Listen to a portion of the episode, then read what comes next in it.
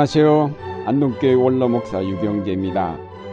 오늘은 주님의 기도 두 번째 간구인 아버지의 나라가 오게 하시며에 대해서 생각해 보려 합니다. 예로부터 하나님 나라는 인간이 꿈꾸어온 이상향입니다. 인간의 죄 때문에 더럽혀진 세계가 완전히 새롭게 되는 새 하늘과 새 땅의 나라입니다. 그때에는 어디에나 평화가 깃들 것이며 굶주림과 슬픔들이 다 사라질 것입니다. 하나님은 새로운 마음, 새로운 땅을 창조하실 것입니다. 예언자들은 이와 같은 인간의 꿈이 곧 실현될 것임을 강조했습니다. 어느 날 하나님이 개입하실 것이며 모든 것을 본래의 선한 상태로 회복시키실 것이며 과거에는 맛보지 못한 아름다운 세계가 실현될 것이라고 하였습니다. 그러나 이런 예언자들의 환상과는 달리 현실은 더욱 암담하기만 했습니다. 어디에도 그런 꿈이 이루어질 기미는 보이지 아니하였습니다. 그러나 사람들은 기도하기를 쉬지 않았습니다.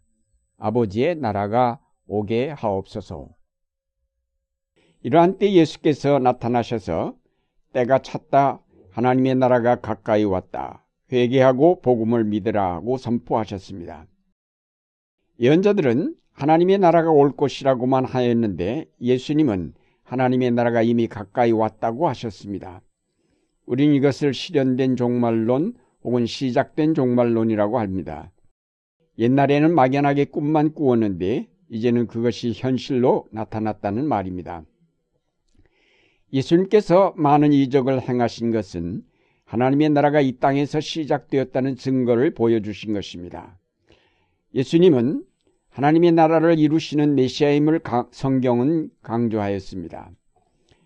특별히 예수님의 십자가와 부활은 하나님의 나라가 권능으로 세워졌음을 보여주는 사건이었습니다. 십자가를 통해서 구속의 역사가 성취되므로 이것이 바로 하나님의 나라가 권능으로 이 땅에 세워졌다는 분명한 증거가 되었습니다. 그러나 예수께서 선포하신 하나님의 나라는 완성된 나라가 아니라 완성되어 가는 나라입니다. 하나님의 나라는 이미 시작되었지만 동시에 그것은 최종적인 미래의 완성을 향해 열려 있습니다. 예수님께서 이와 같이 하나님의 나라를 이 땅에 시작하셨지만 우리로 나라가 오게 하옵소서라고 기도하게 하신 까닭이 바로 실현의 과정에 있는 하나님 나라의 성격에 있습니다. 먼저 예수님께서 이와 같이 기도하라고 하신 것은 우리로 세상에 희망을 두지 말고 하나님 나라의 희망을 두라고 하시는 뜻입니다. 예수님께서 태어나신 유대 땅은 나라를 잃고 로마의 압제 밑에 있을 때입니다. 그런데 예수님은 이스라엘 국가의 회복에 대해서는 전혀 관심을 나타내지 않으셨습니다. 사람들이 그에게 그것을 기대했지만 그는 거기에 대하여 아무 응답도 하시지 않았습니다. 그가 오신 목적은 이스라엘 국가의 회복이 아니라 하나님 나라의 실현에 있었기 때문입니다. 예수님은 제자들에게 이스라엘 국가의 회복을 기도하게 하신 것이 아니라 아버지의 나라가 실현되도록 기도하게 하셨습니다. 이것은 자기 민족, 자기 국가만을 생각하는 좁은 세계로부터 벗어나서 우주적인 하나님 나라의 실현을 바라보게 하신 것입니다. 내 민족, 내 나라만 잘 살게 되기를 기원하는 것은 결국 다른 민족, 다른 나라는 못 살게 되어도 상관이 없다는 이기주의의 반로입니다. 우리가 하나님 나라가 이루어지기를 기도하는 것은 모든 나라와 민족의 장벽을 초월하여 한 하나님의 백성으로 모두가 함께 평화를 누리기를 기도하는 것입니다. 강한 자나 약한 자, 가진 자나 못 가진 자가 차별 없이 다 함께 평화롭게 사는 나라를 위해서 우리로 기도하게 하신 것입니다. 이 기도는 내 나라, 내 민족만을 위한 이기적인 기도를 벗어나야 한다는 교훈이 결국 포함되어 있는 것입니다. 따라서 우리는 이 땅의 나라에 대한 희망 대신에 하나님 나라에 대한 희망을 가져야 할 것입니다. 하나님 나라가 실현되면 우리 민족도 다 함께 평화스럽게 거기에서 살게 될 것입니다.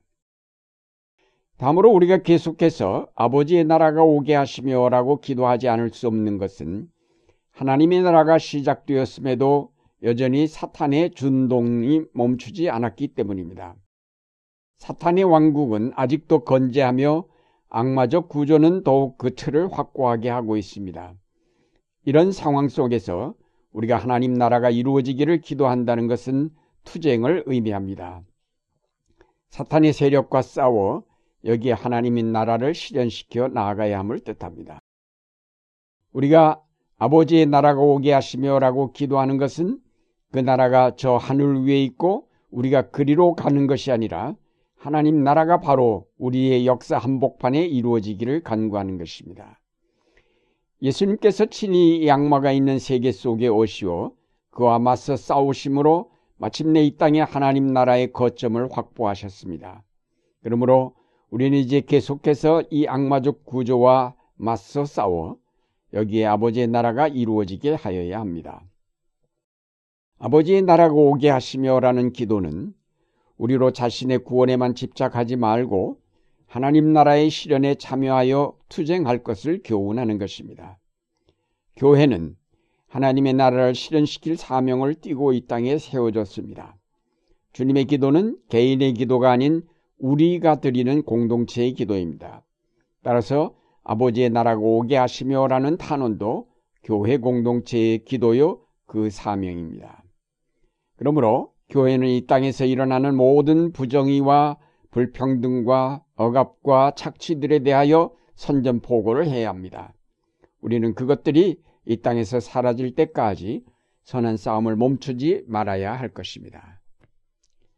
그러나 아버지의 나라가 오게 하시며라고 기도하게 하신 주님의 뜻은 하나님 나라는 우리의 힘으로 되는 것이 아니고 하나님의 능력으로 이루어지는 일임을 알게 하신 것입니다.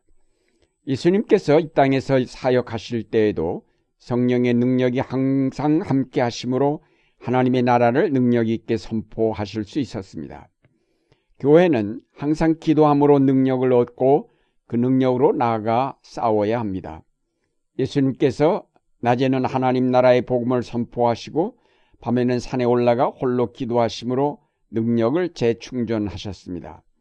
마찬가지로 오늘의 교회도 낮에는 악마와 싸우고 밤에는 능력의 충전을 위해 기도해야 할 것입니다. 오늘날 도도하게 흘러가는 탕류와 같은 역사를 우리의 힘으로는 도저히 돌이킬 수 없습니다. 결국 하나님만이 이 역사를 새롭게 하실 수 있습니다. 그러기에 우리의 골방은 무엇보다도 중요한 역사의 최전방입니다. 기도를 통해 하늘의 능력을 얻을 때 우리는 이 역사를 변화시키는 하나님 나라의 일꾼이 될 것입니다.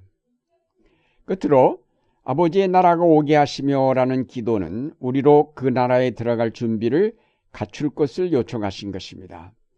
예수님은 산상수훈을 통해서 하나님 나라의 삶의 방식을 교훈해 주셨습니다. 여기에 말씀된 모든 삶의 방식은 옛날과는 완전히 다른 것입니다. 나만을 위해 살던 삶에서 벗어나 남을 사랑하고 하나님의 나라를 위해 헌신해야 하는 전혀 새로운 삶의 방식입니다. 우리가 이렇게 변화되지 않고는 아버지의 나라가 오게 하시며라고 기도할 수 없습니다. 사랑하는 여러분, 하나님 나라는 시작되었지만 아직 우리가 바라보고 나아가야 할 미래의 목표로 우리 앞에 있습니다. 그래서 우리는 아버지의 나라가 오게 하시며라고 탄원의 기도를 계속해야만 합니다. 이 기도는 우리를 해방하여 더 크고 더 넓은 하나님 나라를 바라보게 하시며 우리로 아직도 세력을 떨치고 있는 악마와 싸울 것을 결단하게 합니다. 모든 불의와 억압과 폭력에 맞서 여기에 하나님 나라의 이상인 사랑과 정의와 평화를 이룩하도록 우리를 격려하는 것입니다. 그러나 무엇보다도 아버지의 나라가 오게 하시며라고 기도하게 하신 것은 새하늘과 새 땅을 이룩하시는 하나님을 바라보며 우리로 이 고난과 불의로 가득 찬 세계 속에서 희망을 가지고 하나님의 역사에 동참하게 하시기 위한 것입니다. 오늘 이 기도를 통해서 희망과 확신을 가지고 하나님께 날마다 감사하는 여러분의 생활이 되시기를 바랍니다.